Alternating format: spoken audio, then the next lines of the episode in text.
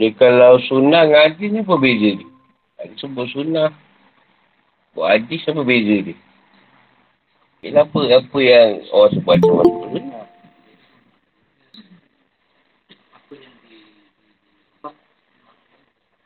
Ha.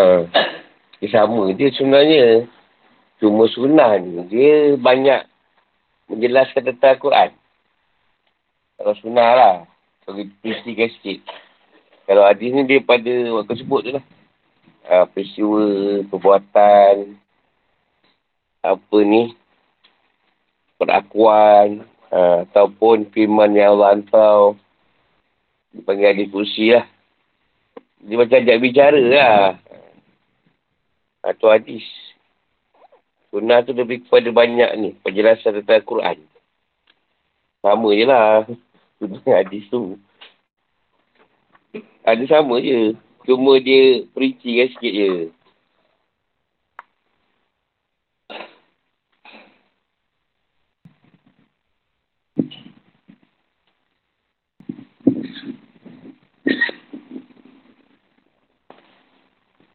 Sebab ada hadis yang berdasarkan pandangan sahabat pada Nabi. Bukan Nabi keluarkan. Dia nampak Rasulullah buat ni, ha, tu jadikan hadis. Ha, tu yang kalau ada perkara yang Rasulullah tak suruh, sahabat tengok, ada ceritakan, itu kadang nak ditiru. Ha, lepas tu kalau kata perkara tu Rasulullah tak suruh, bukan perlu dibuat. Ha. Tu sahabat nampak Rasulullah solat, Rasulullah kena solatnya macam ni. Orang tengok Rasulullah solat macam ni. Ha, dia banyak lah. Ada orang tu ketika solat tengok Rasulullah, eh macam ni pula. Itu hadis yang daripada sahabat. Ini bukan Nabi cakap. Dia perkara Nabi tak suruh. Tapi berdasarkan sahabat kata, aku nampak surah semayang macam ni. Ha, itu yang banyak kita guna lah. Hadis tu. Betul lah saya nak cakap kita pasal Rasulullah. Satu hadis tu dia kata. Dan Aisyah kata. Allah lupa hadis tu.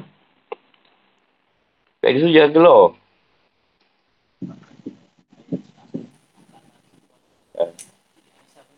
Hmm. Ah betul. Dia ni, dia, dia satu tu, dia pakai tan. Itu tu ada ni sikit. Dia orang tak, tak apa, tak kupas sangat.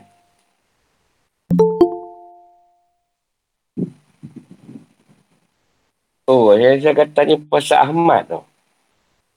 Kan disebut dalam Injil tu, berkaitan dengan nama dia Ahmad. Ha, tak sebut Muhammad.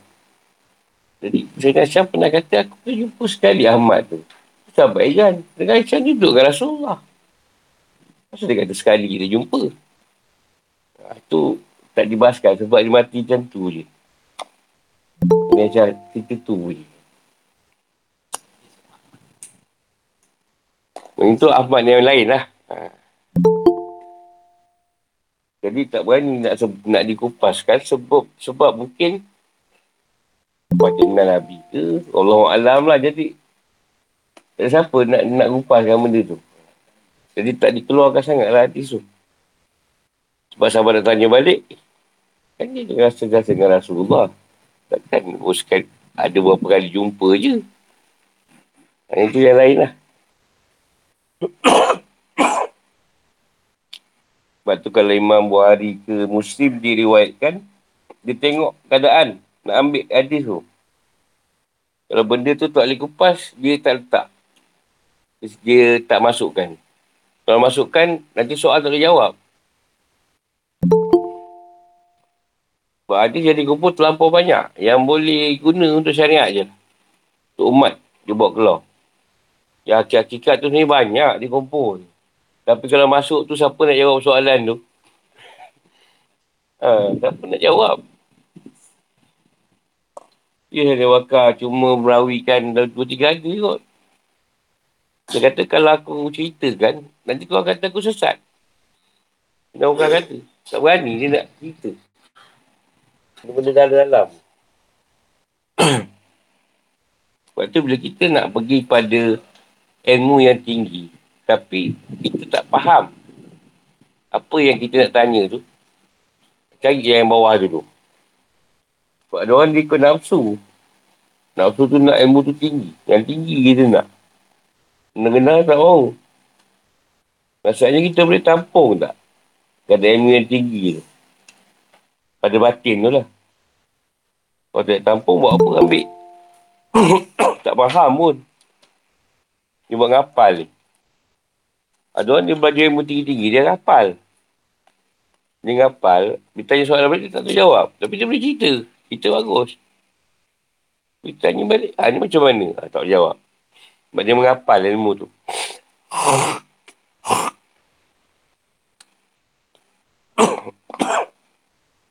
Sebab kita cerita, cerita yang kita faham je. Kalau dia faham, oh, tak cerita.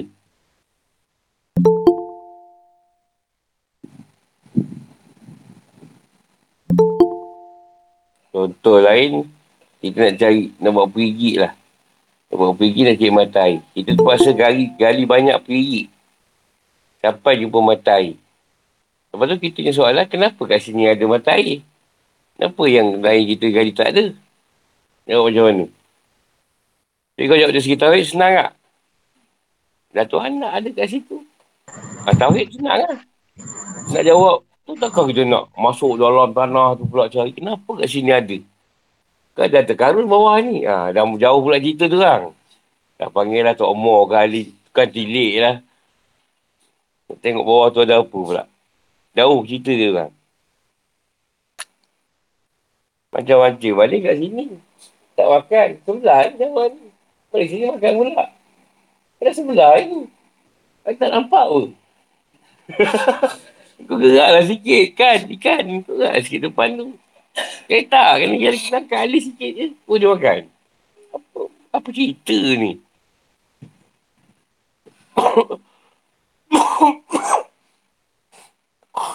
Nak urai tu.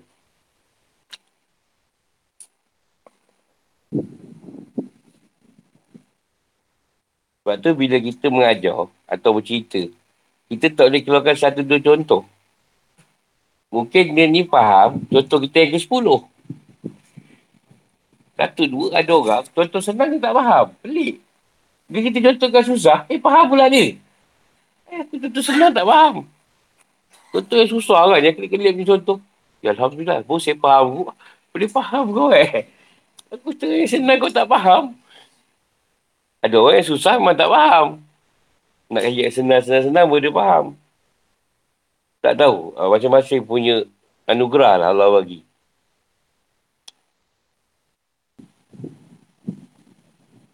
Ada orang, dia mencangkul. Dia nak cangkul. Uh, cangkul dah disediakan. Uh, dia ambil cangkul, cangkul boleh. Tak ada masalah. Ada orang tu tak boleh. Aku tak boleh cangkul ni. Kena cangkul aku sendiri. Ha, aku asal, aku pun aku boleh cangkul. Ada mesin tu pula. Kesimpulan dia apa?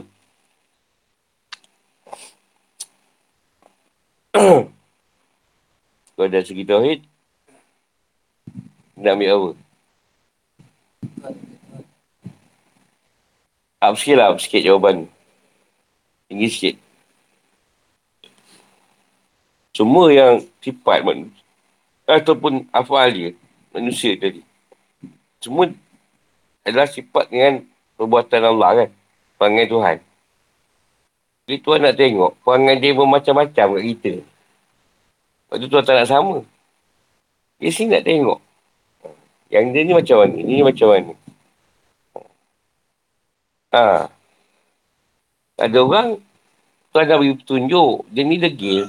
Bagilah aksiden patah kaki pada tangan. Eh tak sedar ke? Kau bagi petunjuk kucing yang dia sayang mati. Eh boleh berubah. Pada tu dah taling. Accident tu lagi bertangan. Eh, tak berubah ke degil. Merempit lagi. Dia tak berubah kat mana? Ada kucing ni sayang mati. Eh, boleh berubah pula. Pelik pula. Ha, sebab kucing ni boleh berubah. Itu petunjuk tu kadang-kadang. Pergi yang berat tak ikut. Yang ingat tu ikut pula.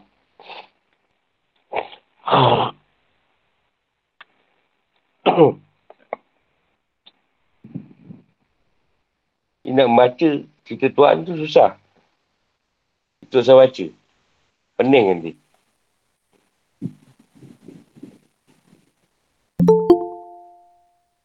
Jadi jahat. Tak banyak ujian. Dan jadi baik ujian ya Allah. Baik jadi jahat lah. Masa jahat orang tak kata sesat. Tak baik kata sesat pula. Pening kepala orang jadi baik ni. Jadi baik pening. Jadi baik. Kau sesat.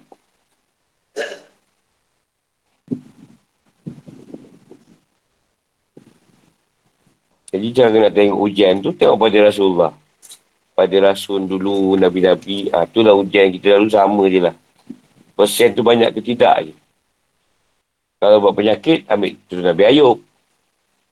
Empat masalah isteri, ambil tu Nabi Noh. Nabi Ayub pun ada juga. Nabi pun boleh juga. Tak isteri lah. Anak-anak, Nabi Noh. uh, mengajar tak ada orang ikut.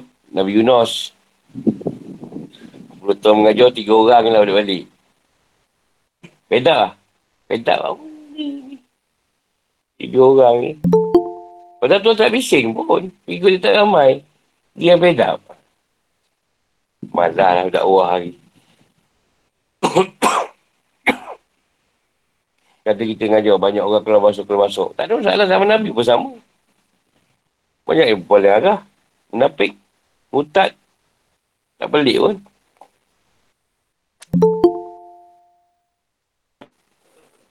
Ha. Musyrik tu lagi teruk. Pengikut pun tak ada. Adik dibunuh semua.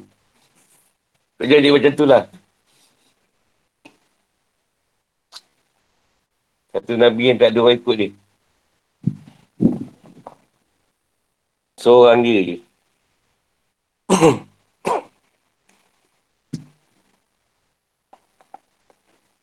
Nabi yang letak macam Tuhan siapa? Dia dua Nabi je. Dia letak macam Tuhan. Dia Nabi Isa kan? Dia Nabi Uzair. Uzair tu sebab dia tu dah patutnya dah tak ada. Dia dah mati. Itu balik. Uzair tu.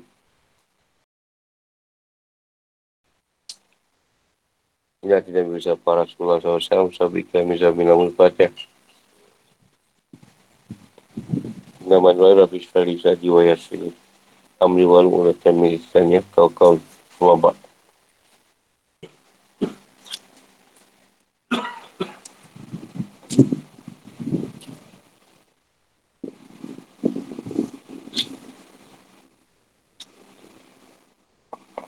Nama ini inna tadi mulai kebayanya. Binafsu wa hati tarfatin yang dikubiar sama wa tu'alu'ah. وكويشا وفيه مجاهدا وقد كان قدم إليك بين ذلك كن في قلامة ونفس ما شاء الله Assalamualaikum warahmatullahi wabarakatuh. sebab-sebab pemutusan tajuk hari ini. Sebab pemutusan perjanjian orang musyrik dan melangi mereka. Atau ayat 7 hingga 10.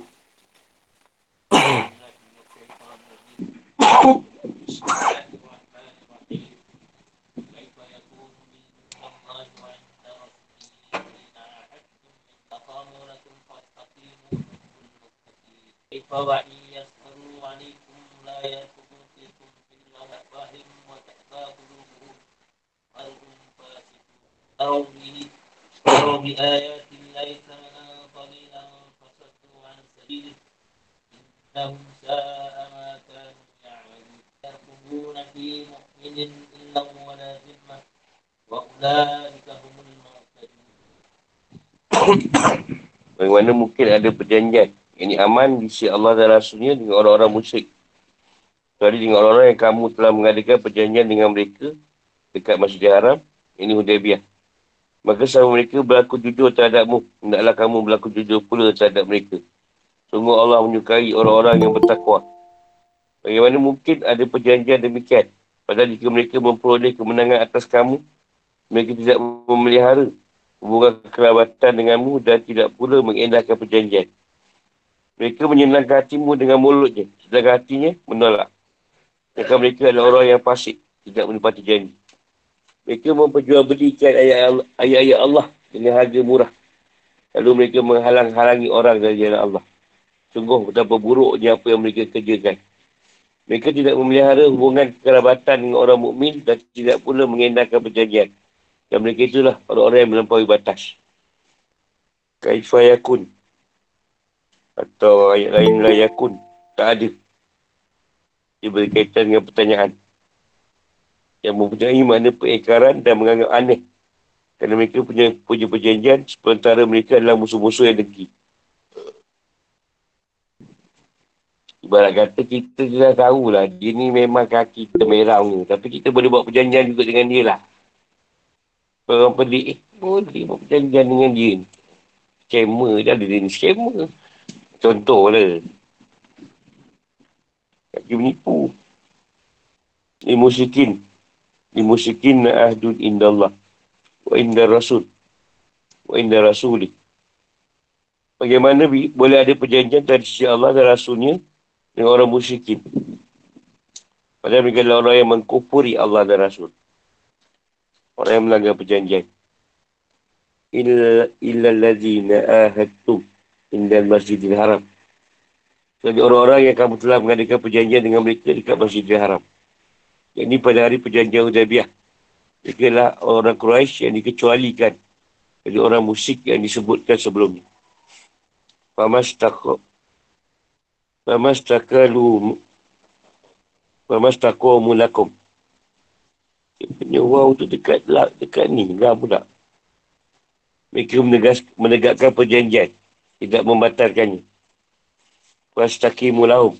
Maka berlakulah terhadap mereka dengan memenuhi janji. Kaifah. Bagaimana mereka boleh dapatkan perjanjian perdamaian. Ukuran ini untuk menunjukkan jauhnya ketapan orang-orang musyrik untuk memenuhi janji. Wa in yazharu alaikum. Mereka menang atas kalian. Ini mengalahkan kalian. Layar kubu. Berarti mereka tidak menjaganya. Walau layar kubu. Yarkubullahu fi umuri. Sepolah tidak menjaga Allah dan urusan-urusannya.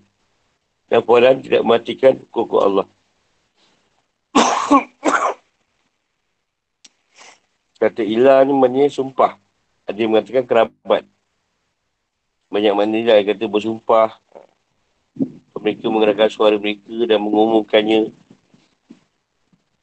Namakan kerabat sebab kerabat mengikat dua orang yang tidak boleh diikat dengan perjanjian biasa. Waladimah. Waladimah. Artinya perjanjian yang mengharuskan celaan bagi orang yang mensia-siakannya. Fasikun. Yang orang yang melanggar ikrar dan janji melampaui batas yang diharuskan oleh sikap kejujuran dan memenuhi janji. Janji adalah apa yang disepakati oleh kedua belah pihak untuk ditetap, ditetapkan kerana kebaikan mereka bersama. Jika keduanya menguatkan dengan sesuatu yang mengendaki tambahan perhatian untuk menjaga dan memenuhinya, namakan mitsak. Ini piagam. Piagam Madinah lah. Jika keduanya menguatkannya dengan sumpah khusus, namakan yamin. Ini sumpah ayat-ayat.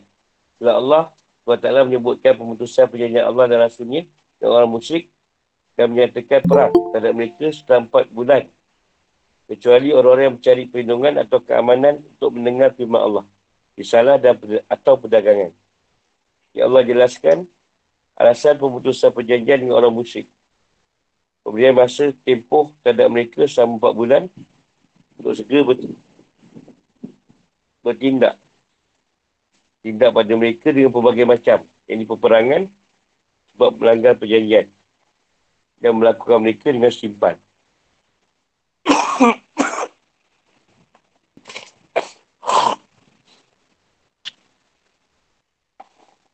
Tapi ada penjelasan. Bagaimana orang musyrik yang melanggar janji mempunyai hak perjanjian yang dimulakan di Allah dan Rasulnya. Ini pertanyaan yang mempunyai makna pengekaran dan menganggap aneh. Bagaimana mereka punya mempunyai perjanjian sementara realitinya mereka adalah musuh-musuh yang keras, dengki, menyembunyikan pengkhianatan, menyekutukan Allah, mengkufuri Allah dan Rasulnya. Maksudnya mustahil ada perjanjian dengan mereka.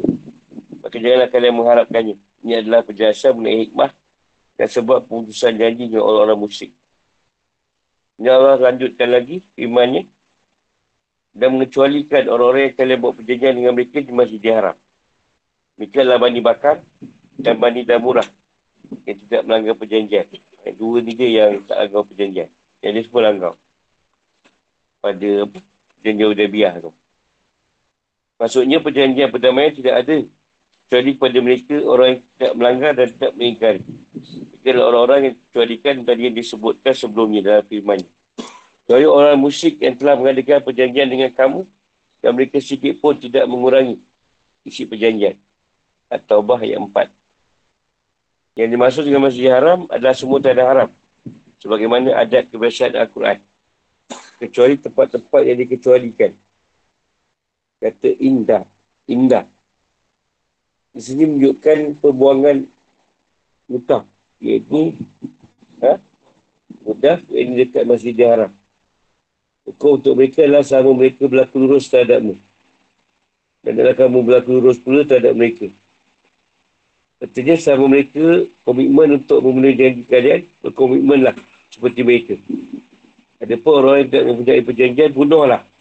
Di mana pun kalian temui. Kecuali jika dia bertaubat. Ini seperti firmannya. Maka terhadap mereka itu penuhilah janjinya. Sampai batal waktunya. Atau bah empat. Hanya saja firmannya di sini adalah mutlak. Mutlak tu maknanya keseluruhan lah. Yang lain tu mukayat. Ini ayat, ayat, ayat diulang-ulang. Ayat diulang-ulang untuk menjelaskan komitmen terhadap janji yang harus dijaga oleh kedua belah pihak. Yang berakad sampai akhir tempoh dia. Ada pun orang terhadap selain mereka, perjanjian mereka boleh dicampakkan. Ha, yang tak ikut perjanjian tu, tak kita langgar pun tak apa. Sebab dia dah muka janji. Dan Allah SWT tegaskan karusan memenuhi janji. Mereka dengan firmannya. Inna Allah yuhibbul muttaqin. Ini Allah reda terhadap orang-orang yang memenuhi janji. Menjauhi perkhianatan dan pelanggaran janji. Nah alasan karusan menjalankan perintah dan penjelasan bahawa penjaga janji termasuk ketakwaan. Meskipun orang yang melakukan perjanjian adalah orang musyrik. Ya Allah mengulang firmannya. Bagaimana mungkin ada perjanjian demikian Padahal jika mereka memperoleh kemenangan ke atas kamu. Atau buah. Dia jaga perjanjian ni dalam sifat terpuji ni amanah. Jadi itu tak mungkin. Jadi kerana orang-orang musyrik ni tadi memang tak ada apa menyedak mula janji orang musyrik ni tadi. Yang surah buat tu sebab nak berdamai. Jadi perjanjian damai tadi terhormat harus dipenuhi di sisi Allah dan Rasulnya. Padahal jika mereka menang atas kalian, tidak menjaga sumpah, kekerabatan dan tidak pula menjaga perjanjian. Dan anjuran, anjuran terhadap orang mukmin untuk musuhi mereka. Jadi siapa yang langgar perjanjian tak berhak mendapatkan perjanjian itu. Sebab mereka musyrik terhadap Allah SWT dan mereka kufur terhadap rasulnya. Juga kerana mereka jika berhasil mengalahkan orang muslim, mereka tidak mensisakannya. Dan tidak akan membiarkan orang muslim juga. Dan tidak memperhatikan sumpah atau perjanjian dengan orang muslim. Termasuk kekejian dan kedekian mereka adalah mereka kaum yang licik. Mendapatkan ucapan yang baik dengan mulut mereka. Sementara hati mereka penuh dengan kedekian, hasad dan kebencian.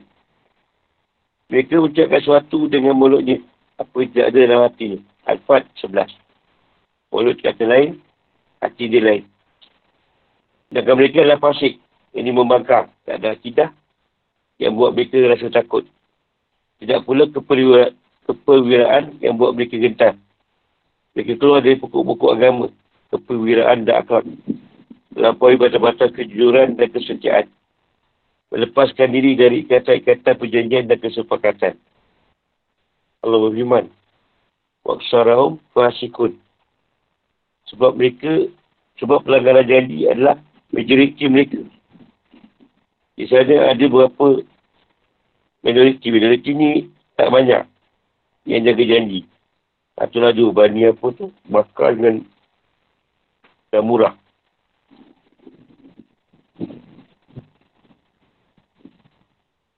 Jadi jaga janji tu dikecualikan oleh Allah SWT. Dan dia memerintahkan untuk memenuhi janji mereka.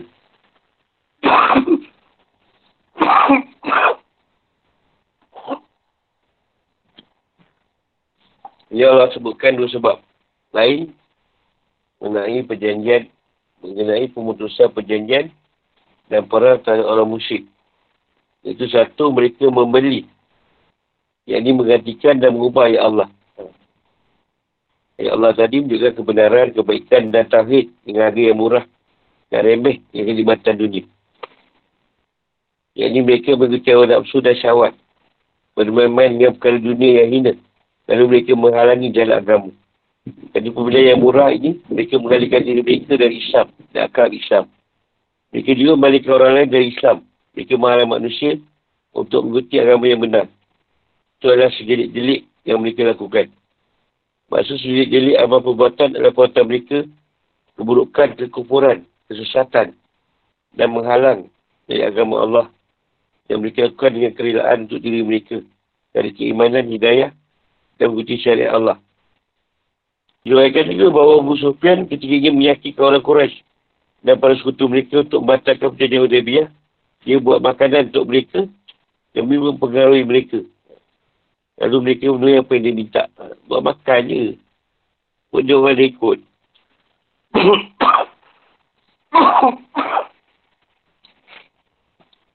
Kita boleh keluar juga. Alah, kau belanja makan lah.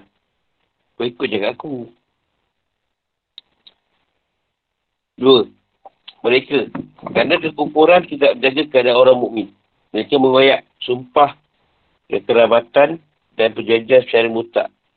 Dengan orang yang melampaui batas. Ini orang-orang yang melampaui batas akhir dalam kezaliman dan kejahatan. Mereka tak memahami kecuali bahasa pedang. Tunduk pada kekuatan kepada janji dan kesepakatan. Sekarang sudah membuktikan bahawa mereka dalam realiti memang demikian. Aku akan menerangkan secara keseluruhan jenis sifat-sifat mereka bahawa mereka adalah orang pertama orang yang pasik. Kedua, mereka adalah orang yang melampaui batas. Sebab mereka tak omat perjanjian. Jadi bagaimana mereka boleh memati perjanjian? Cuma Allah. Kaya kubu nasi mu'mini. Illa wala lima. Bukanlah pengulangan sebab yang pertama adalah untuk semua orang musyrik. Sedangkan yang kedua khusus untuk orang-orang Yahudi. Dan dari firman Allah SWT.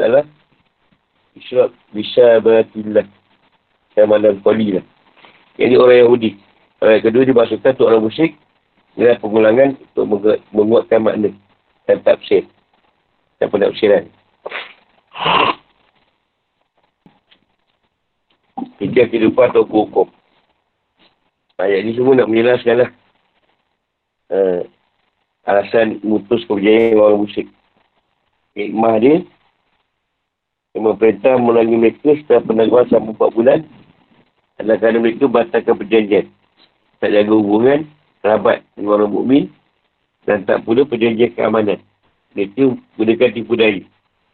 Mengatakan lidah mereka secara zahir, secara zahir itu ditunjukkan dia itu setuju tapi hati mereka mendidih kerana iri, benci dan benci.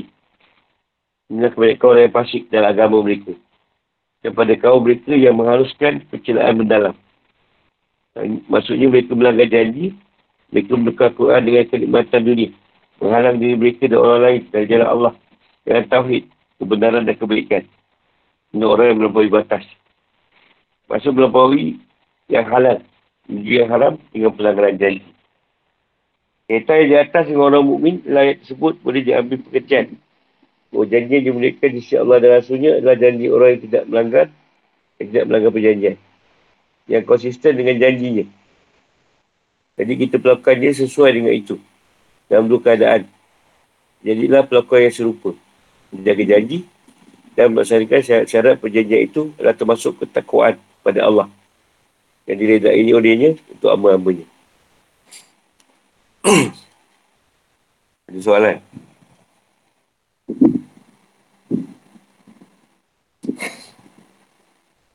Masuk kat sini boleh mel- boleh melanggar perjanjian tu kalau dia dah lari daripada perjanjian yang asal.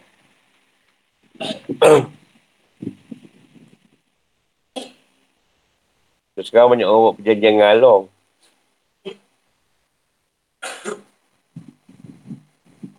Ya perjanjian tak betul. Dua ribu bayar sepuluh ribu. Semua nak pinjam juga. Yahudi lah banyak perjanjian dia buat. Tapi banyak yang dia ingkar. Yahudi dekat ni lah, Palestin tu.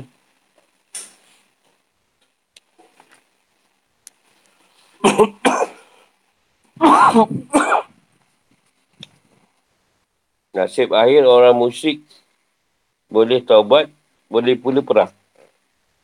Doa taubat ayat 11 ke 12.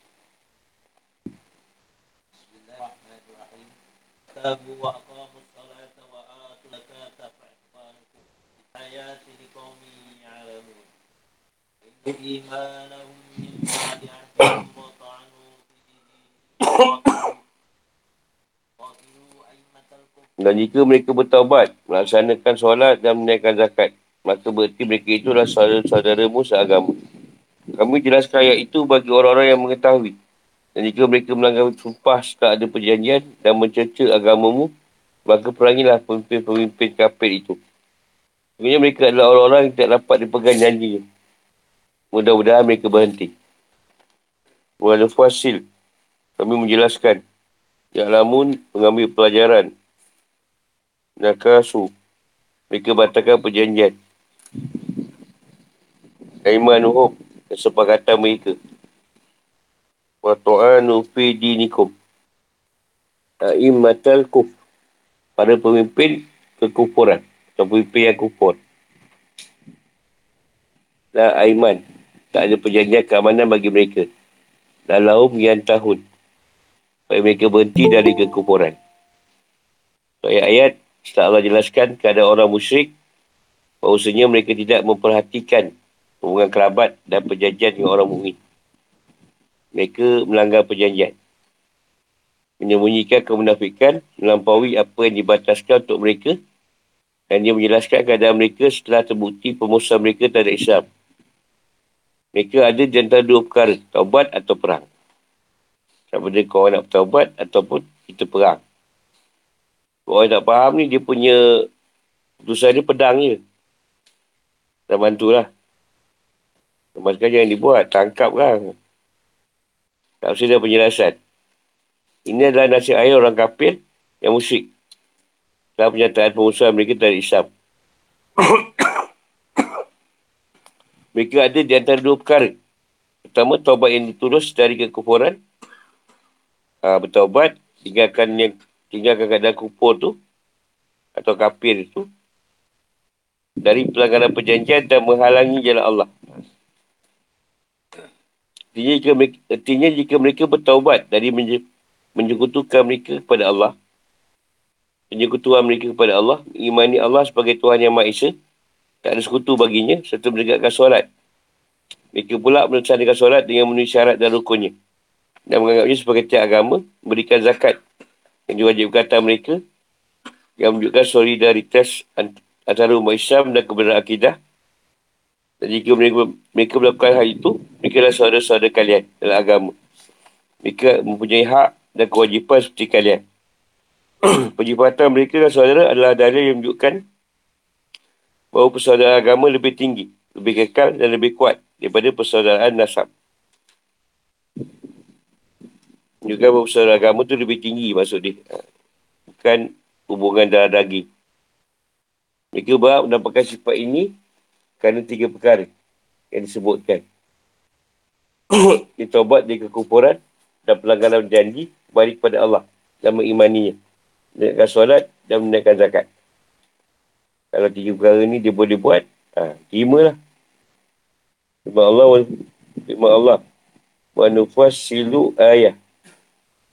Maksudnya kami jelaskan dari dalil dan bukti-bukti mengenai wujud kami yang hak. Kami yang ramun. Bagi kaum yang mengetahui apa yang kami jelaskan kepada mereka.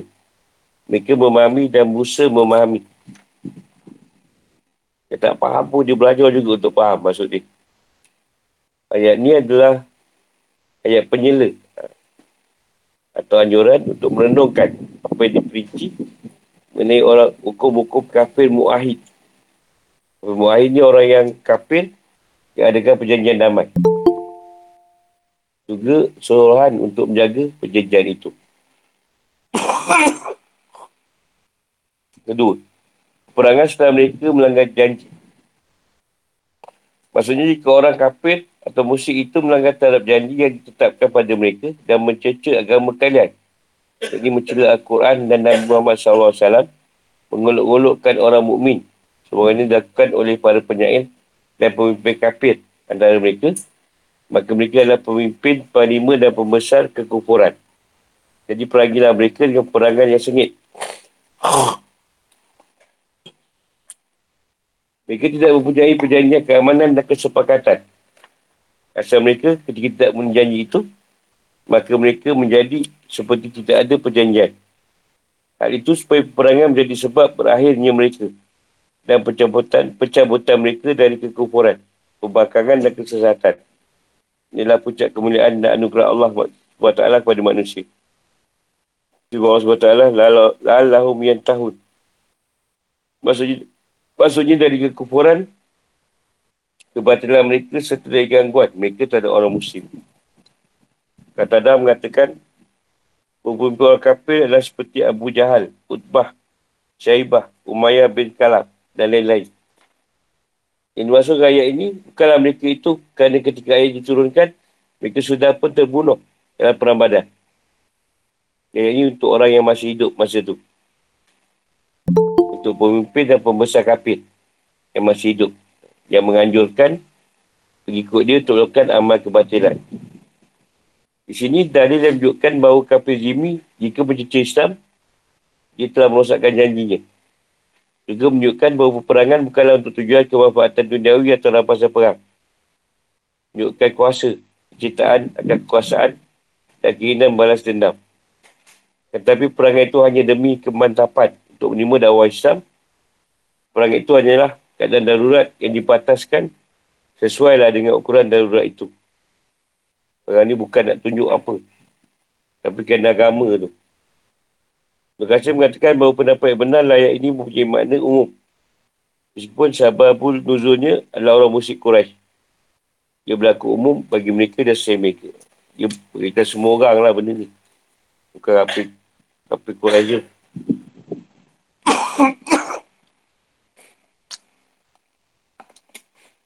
Fikir kehidupan atau hukum. Ayat tersebut memotivasi taubat yang yang tulus dan kemusyrikan. Konsisten dengan hukum-hukum Islam menganjurkan untuk menegakkan solat dan bayar zakat. Tak ada perbezaan antara tiga perkara tersebut. Al-Hafiz Abu Al-Bazar. Ruatkan dari Alam bin Malik. Dia mengatakan bahawa Rasulullah SAW bersabda, Bahawa siapa meninggalkan dunia dan keadaan ikhlas pada Allah, menyembahnya, tidak menyekutukannya, mendirikan solat, bayar zakat, maka dia telah meninggalkan dunia dan Allah meredainya. Jika orang musyrik berpaling untuk lima dakwah Islam, mencecah agama mereka, berhak untuk dibunuh dan diperangi. Dan mereka menjadi tidak ada nilainya, seakan-akan tidak pernah terjadi. Barangkali peperangan adalah jalan untuk menerima Islam, melepaskan diri dari pagan semak atau penyembahan berhala dan kemusyrikan. Abu Hanifah Allah menjadikan firman Allah Innahum la aiman lahum la allahum yang tahun. Sebagai dalil. Bahawa sumpah orang kafir bukanlah sumpah. Al-Balawi mengatakan bahawa ia adalah istidlal. Pengambilan dalil yang lemah. Sebab yang dimasukkan adalah tidak adanya kepercayaan pada sumpah mereka. Sumpah mereka bukan merupakan sumpah. Allah berfirman Innahum la aiman lahum la lahum yang tahun. Menurut Imam Syafi'i ada Allah, sumpah mereka bukan sumpah. Ayat tersebut merupakan mana ayat tersebut menurutnya adalah mereka tidak menepati sumpah janji mereka. Sehingga sumpah mereka seakan-akan bukanlah sumpah. Dalil bahawa sumpah mereka bukan sumpah dan bahawa Allah SWT menyifatkan sumpah mereka dengan sifat rosak dalam firman Ayat tadi ya. Kalau saja sumpah mereka tak dianggap, tidak boleh disifatkan dengan rosak. Bagi ulama menjadikan ayat ini sebagai dalil kewajipan membunuh setiap orang yang bercecah agama. Sebab dia adalah orang kafir. Kecahan terhadap agama adalah menisbatkan kepada agama apa yang tidak elok untuk atau untuk atau menyanggah dengan meremehkan sesuatu yang termasuk dalam agama. Kerana dia dari kati yang membuktikan kebenaran dan dasarnya dan kebenaran cabang-cabangnya. Ibn Munzir mengatakan bahawa kebanyakan ulama sepakat bahawa orang yang mencari Nabi Muhammad SAW harus dibunuh. Untuk ulama yang sependapat ialah Malik, Al-Laij, Ahmad dan Isa. Itu adalah mazhab syafi'i.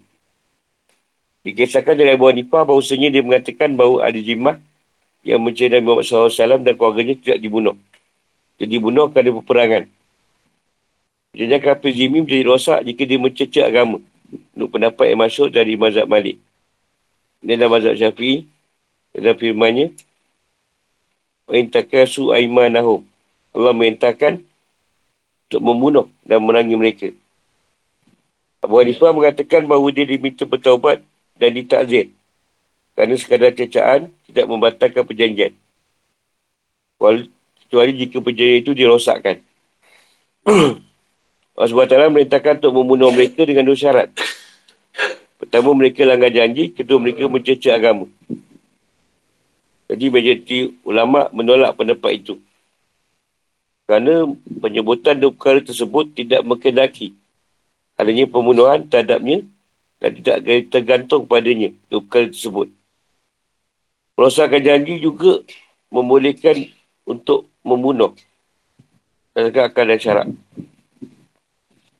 Kita kafir zimi memerangi kita janjinya batal. Harta dan anaknya menjadi fai bersama dengan diri mereka. Bagi bahasa ulama pendapat bahawa ahli zimah yang mencari Nabi Muhammad SAW sindiran percelaan, meremehkan kedudukan beliau atau menyebabkan beliau dengan sifat yang tidak layak, dia dibunuh. Kita tidak memberi dia jaminan atau janji untuk ini.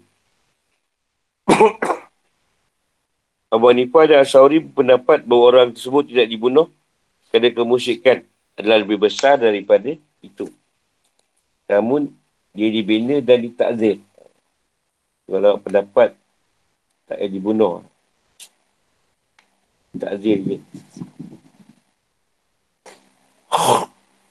Bantahan terhadap pendapat mereka berdua adalah firman Allah SWT.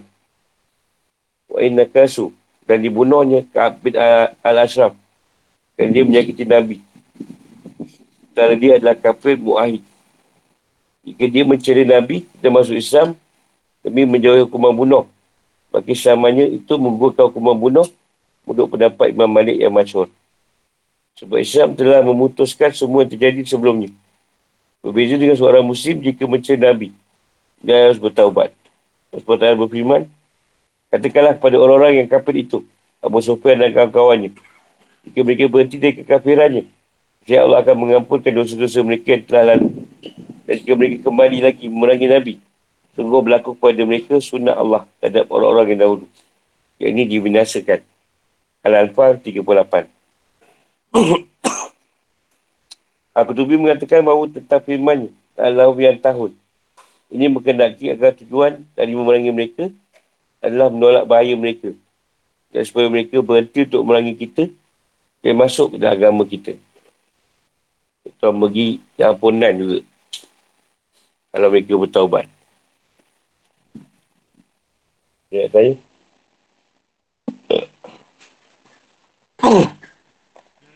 Batuk pun nak habis kamu siksa.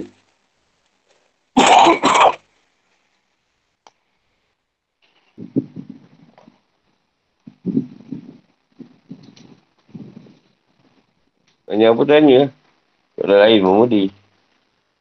Oh, tak nak tanya. Aku dah habis kan. Sibuk dah tepi ni. Cikgu nak tanya. Aku tak gesa. Kau dulu lepuk je. Aku tak tak tanya. Kan dah habis kan kau tergigil tu kat tepi aku kan tanya. Kau kan kalau ada yang duduk tepi kan tanya kau kena eh. Ha. Kena kau. Aku nak tengok dia. Apa depan ni Dia boleh tanya ni. Bukan berkaitan kita belajar je. Apa benda yang boleh tanya? Dia tanya esok gua mancing ke tak?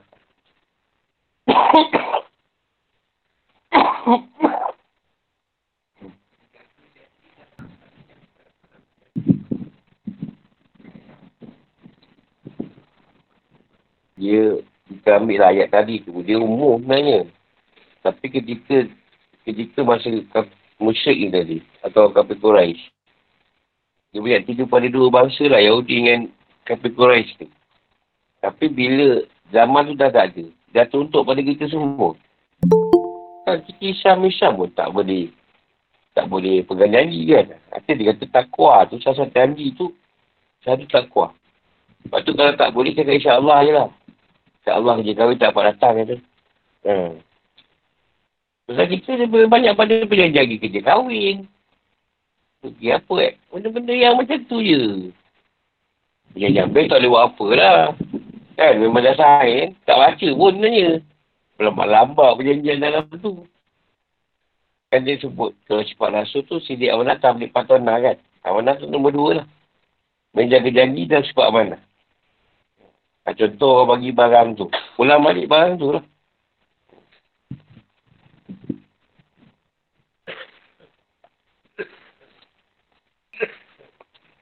Tapi pelanggan perjanjian ni mesti orang tu buat cerita kebenaran dulu. Sidik tu. Kalau dia cerita kebenaran tak ada, nak diberikan janji memang payahlah.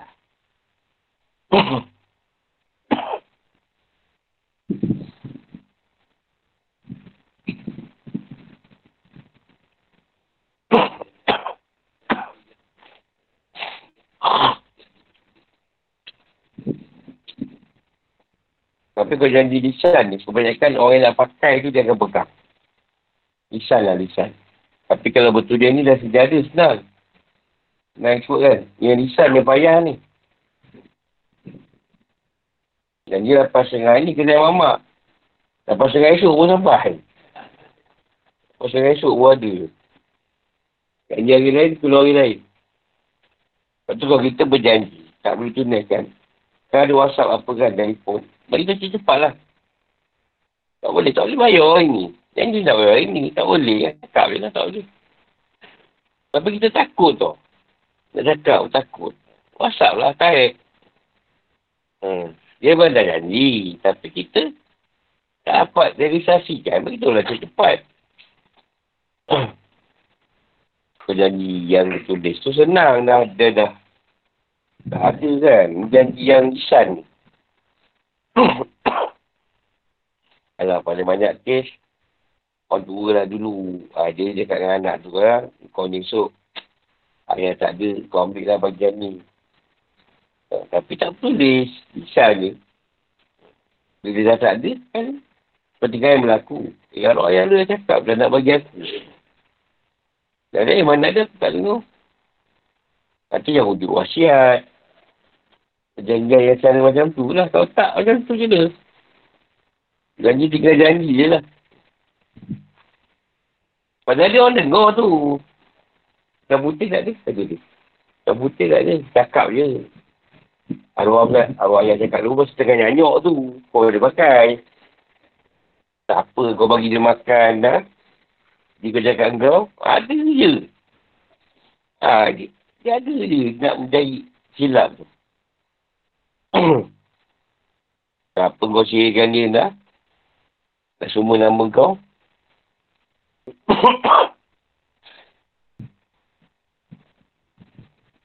Contoh saya pernah cerita kan, pasal apa? Satu pakcik tu, konon pada serah ke anak dia, senang lah. Kena halau dari rumah.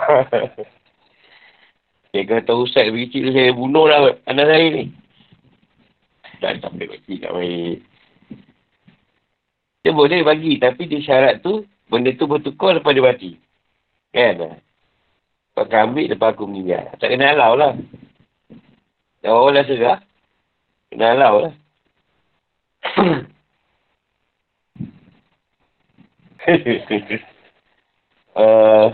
Selalu cakap tu atas dasar marah lah. Dia sayang. Sayang saya tapi perbuatan dia tadi kan. Uh. Kita cakap kalau dulu. Kita cakap sekarang. Kalau dulu lah. Kan kau dah besar. Aku pun rasa aku yang kena ni kan. kalau dulu, dululah. Ha, betul lah tu.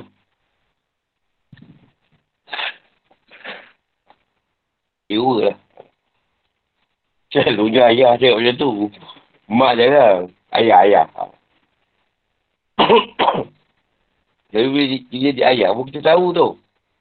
Dia ayah kita. Dia risau kita. Kita jadi ayah. Oh anak kita pun kita kita teruk bila ayah kita pula.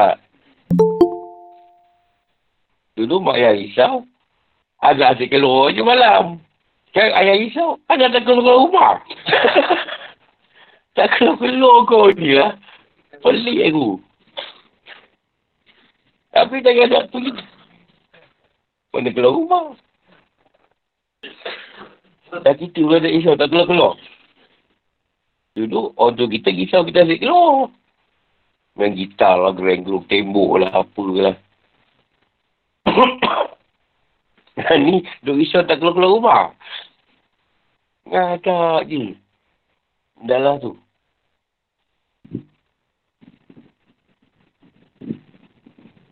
Zaman kita tu, bebas je keluar. Paling kuat, dia orang takutkan, kira sabit.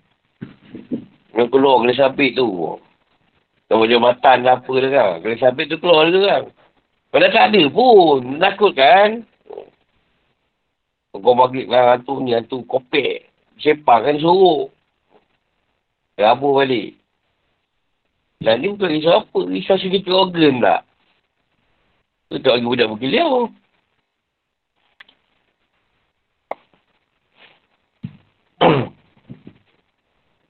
Hmm, dia takut tu. Kena sabit.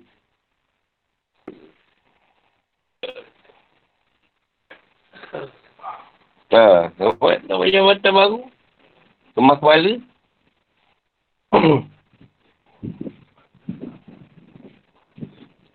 Pasal kena tu ketat dia kena mengena pun. Kena sabit rumput. Hmm. Ngabur balik rumah.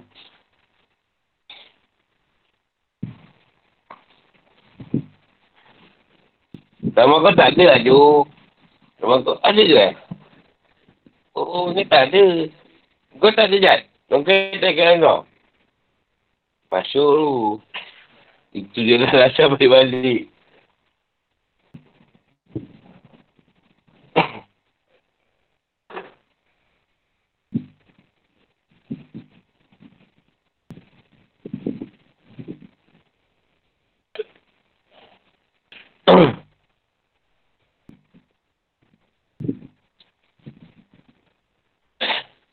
Ada lagi?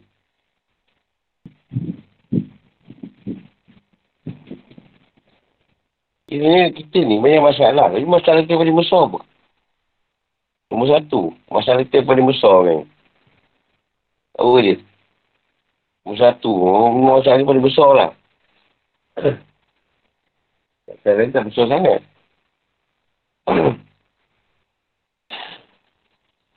ha?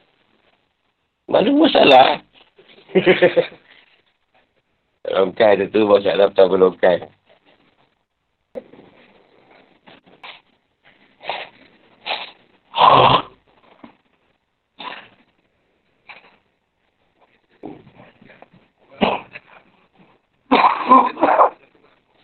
Hmm. Padahal orang tu tak nampak kita. Ha. Atau aku perasaan lah. Ini dah pandangan.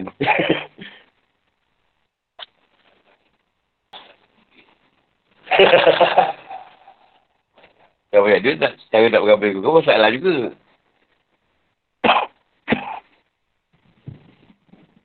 Baik?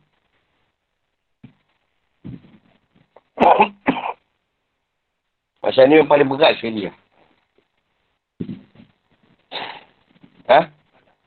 Malam? Tak juga. Kau lah, kau lah tu.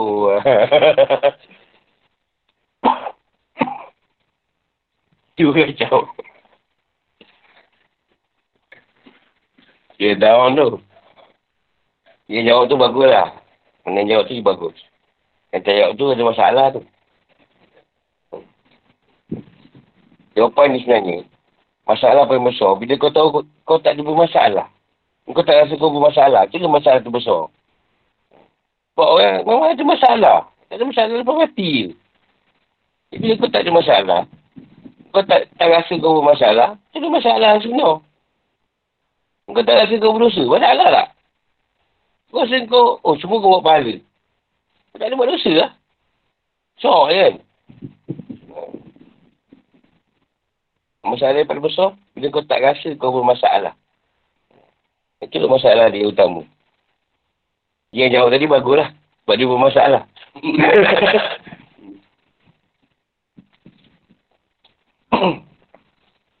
Dan kau pun takkan jawab, jawab tepat jawab jawapan tu sebenarnya. Dia kaya bermasalah je boleh jawab.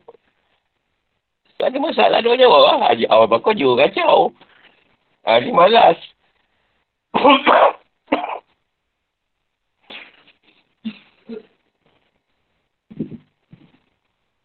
Sebab tu guru aku cakap. Bila dia tanya. Orang tak tanya balik tau. Salah ni. Salah. Sebab kau orang yang tahu tapi tak faham. Orang yang faham dia akan bertanya. Kenapa dia tanya? Sebab dia tak faham.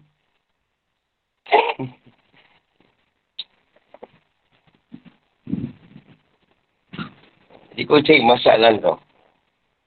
Kau kau tunggu masalah.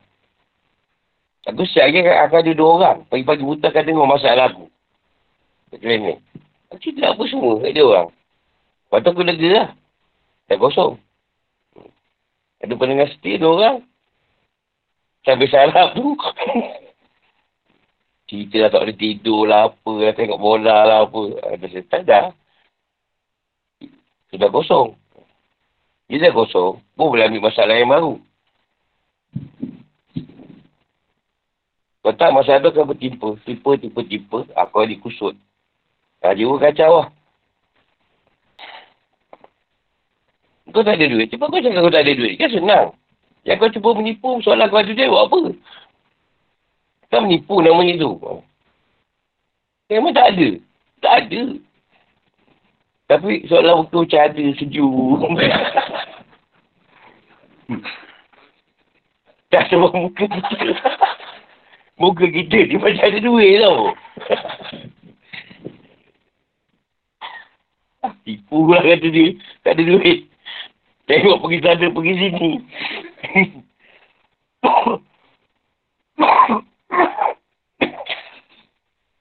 Orang berjalan ni, muka dia tak boleh baca. Tak ada, tak ada pun. Orang kata ada tau.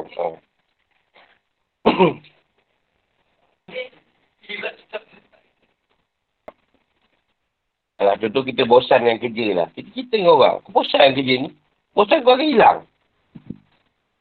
Sebab kau dah cerita yang kau bosan tadi. Kau tak bosan lagi lah. Malah betul lah ni sembayang. Ada dia rajin. Sebab kau dah cerita yang malas tu dia keluar. Malas sudah keluar. Ataslah rajin. Eh, berapa banyak tuan keluarkan kalang dia ni semua mengatakan kau orang tu. Kau tak faham ke? Dia semua mengata kita tu. Yang faham tahulah. Oh, ni kafir musyrik. Oh, ni Yahudi.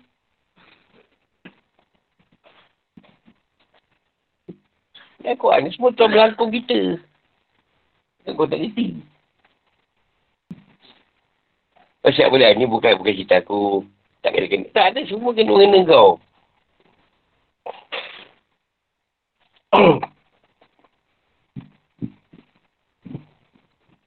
Kan setengah orang kan, aku suka baca ayat ni, lain aku tak berapa. Eh, kau boleh bagi-bagi pula Tuhan tu. Punya kalam. Yang kau suka je kau ambil, tak suka kau tolak. Ambil je semua. Masalah bagi orang untuk ilmu, dia dirasa dia berilmu. Yang ni belajar ni makin makin bodoh. Makin pandai. Makin kau tahu, makin tak tahu. Eh, banyak lagi rupanya tak tahulah. Tak ada soal sekolah. Rumah dia banyak kitab tu. Oh, dia dah belajar ke? Tak sempat nak baca kitab tu. Banyak sangat. Yalah, kita belajar macam ni. Jadi kita tak cara mendalam. Usopik yang dalam. Oh, lagi eh, lagi pening tu. Dia yang mengkaji lagi tu kan, lagi pening pula. Ini kita baca-baca gitu je.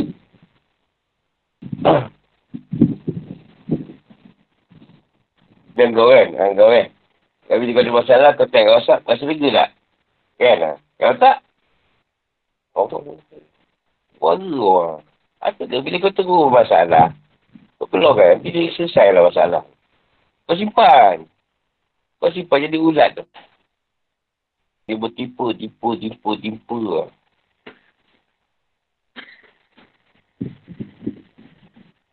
Sayanglah muka cool sangat. Ingat orang tak nampak kau punya masalah tu. Muka cool kau tu.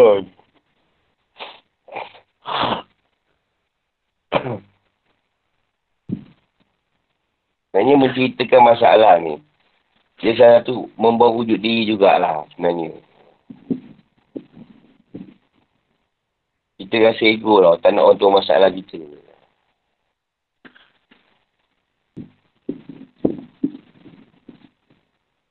Kau bayangkanlah setahun lepas setahun kau cerita masalah kau. Kau tahu lah sendiri bang. Tahun ni masalah kau simpan. Kau baca Quran ni. Berapa banyak masalah Nabi. Kau cerita kan. Nabi punya masalah. Dia dengan bini dia. Tu kau orang tahu kan masalah bini. Dan suara bini dia. Dia cerita kan kan. Ha. Rasulullah pun tahu lah masalah dengan isteri apa. Kau pun pukul konon. Zaman dulu masalah gaduh balik kampus kan tak ada masalah dah. Kan kereta ada apa kan. Sana balik sini balik. Semua balik. Dulu dia gaduh juga. Raya mana? Kau berundi. Sekarang senang kan air puasa sana, air haji sini. Ha, kan? Dah. Dulu tak ada. Naik bas. Itulah free kan. Orang raya nak raya macam raya puasa. Yang Cina balik kampung. Di Bali balik kampung.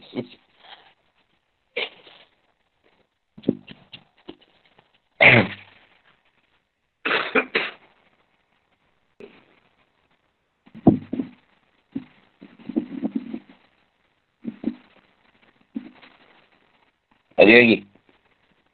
Lima saat je. Lagi soalan.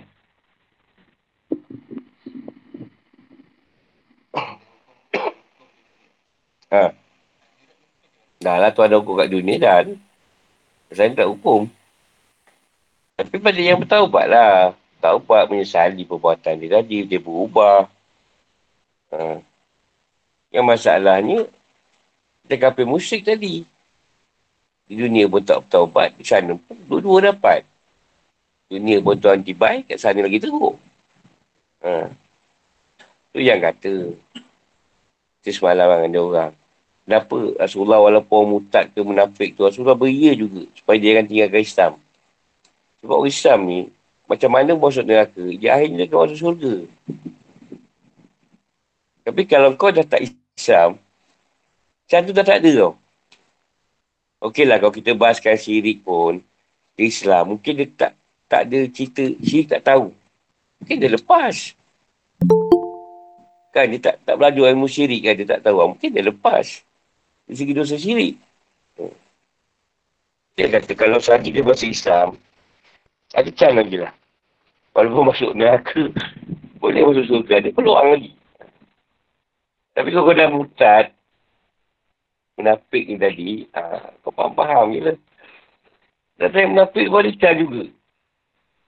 Jadi kau tuan nak bagi. Allah Alam lah. Pada itu. InsyaAllah bertemu di lain masa. Assalamualaikum warahmatullahi wabarakatuh.